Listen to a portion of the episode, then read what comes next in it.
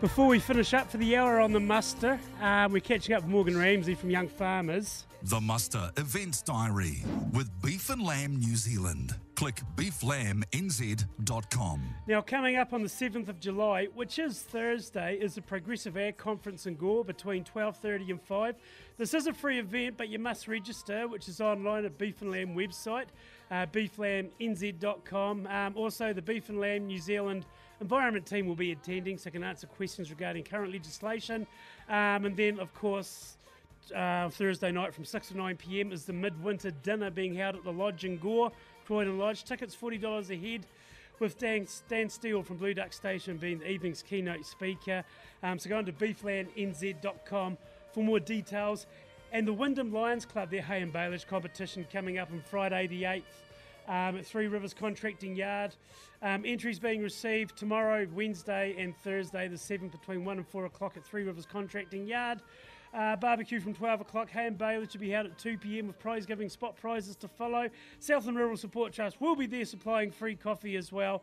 So all profits from this competition will be donated to the local primary schools. As we go and catch up with Morgan Ramsay now on behalf of Young Farmers, Chair for Otago Southland Young Farmers. Morgan, welcome to the Muster. How's things? Good, thanks, Andy. How are you? Yeah, everything's going pretty well, thanks. Days like this, geez, it makes a difference for a couple of days in the middle of winter. Oh, you wouldn't even guess it's winter when you go outside at the moment. It's great. Now, you're involved with Otago Southland Young Farmers. You are the chairperson for Otago Southland Young Farmers. How's it all going?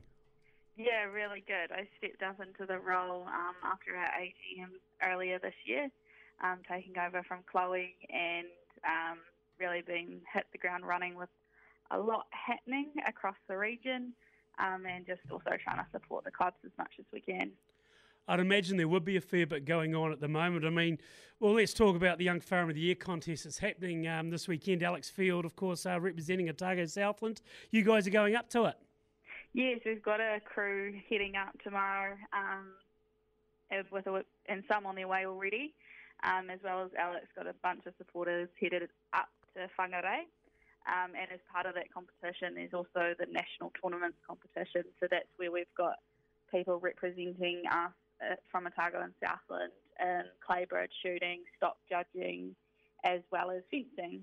So looking forward to getting up there and supporting them as part of the week as well. Of course, that's the strand wire fencing, not the fencing with the swords, isn't it? Because some people can't really differentiate between the two, but obviously, if you're on a farm, duh. yeah, no, that's that's your post and wire fencing. yeah, I thought as much, but just some people, I've heard of people getting confused about it before. Um, as far as the Otago Southland level for young farmers, it's uh, been pretty busy lately, has it? Yeah, absolutely. I think um, coming out of a quiet time, everyone's sort of been able to uh, start putting some events on, and there's been heaps happening out over the region. I think recently there was the Balfour Young Farmers had their bark up in conjunction with the local Lions Club and that was a massive success for them as their first community event. Uh, West Otago got on the road in the weekend and headed on a mystery bus trip, so I'm sure there'll be some antics from that. And we've seen Thornbury and Nightcaps um, have their inter-club competition with their annual pest shoot. Uh, quite a few balls that seem to have been happening in the last month as well with various clubs. Yes, Clinton just had their ball last week, the other weekend, and I think that was a huge success for them. And we've got a couple of bulls coming up with Maniototo Young Farmers uh, next weekend, and the weekend following will be Nightcaps Young Farmers having theirs down in Winton as well on the 23rd of July. And it's just a great chance for people. I know we're getting closer to calving, not quite there, but slowly but surely. It's a good chance for people to get out there and have a good weekend out and about, catching up before they get into the busy season as well, isn't it? Definitely dust off those glad rags, get those boots shined up, and get out there and just have have a night away and catch up with everyone before it gets a bit busy. Hey Morgan, as far as membership for the Otago Southland region goes, how's it been? Has it, have you seen a notice of numbers going up? We've been pretty consistent, um, which has been really good. Uh, a few clubs obviously have their struggles or have new people coming into the area with um, Gypsy Day, um, but also we've been uh, recently, we've been supporting Dunedin City to get a club up and running up there, and that's been very successful. Looking at their AGM next month, and there's also been a push from the Te Anau area to get the Te Anau club up and running as well. So definitely a watch this space in that area. um, and great to get community up again and plenty of interest showing. Yeah, I read about that the other day. Te Anau trying to get a young farmers club up and running again. That's got to be a really good thing, though, hasn't it? Especially for people in that area. Oh, definitely. It's one of those areas that's out to the side a little bit, so it can definitely get quite isolating. Um, so we headed along with support from some of the locals um, in the area, keen to see that up and running. Um, and it was just fantastic to see how many people come along and trying to get involved with getting a few things organised for them so they can get to know each other. Yeah, great to hear. Hey, Morgan, if people want to get in touch with young farmers to find out where the local club is, obviously Facebook, Instagram seems to be the thing these days. Social channels, obviously, the place to go.